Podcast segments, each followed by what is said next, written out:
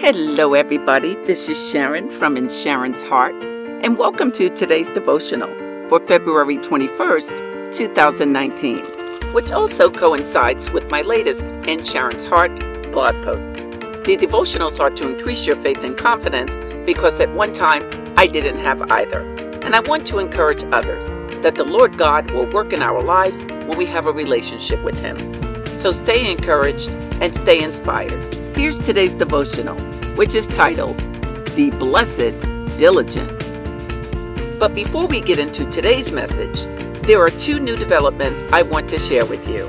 The first is my free FaithWorks webinar I created for those who may need help with their self confidence, self esteem, self image, and faith. As some of you know, a few years back, I struggled with my confidence and my faith, so I created the webinar to help others. You can click on the link in the show notes to access the FaithWorks webinar. It will really bless you.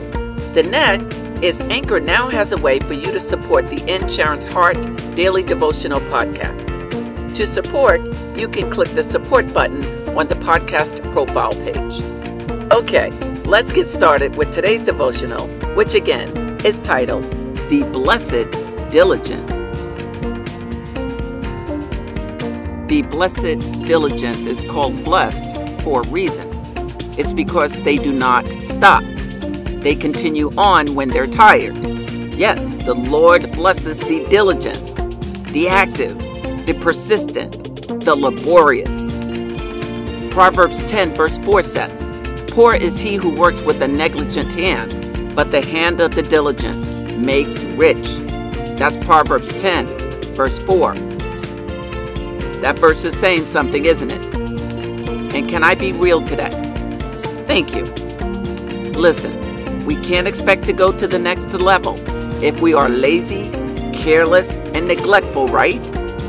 We have to take our goals and aspirations seriously because God made each of us unique and wonderful.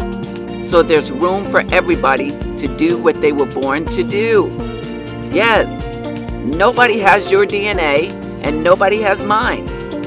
So we can take our rightful name, the blessed diligent. That's it. Be encouraged, everybody. Be encouraged in the Lord.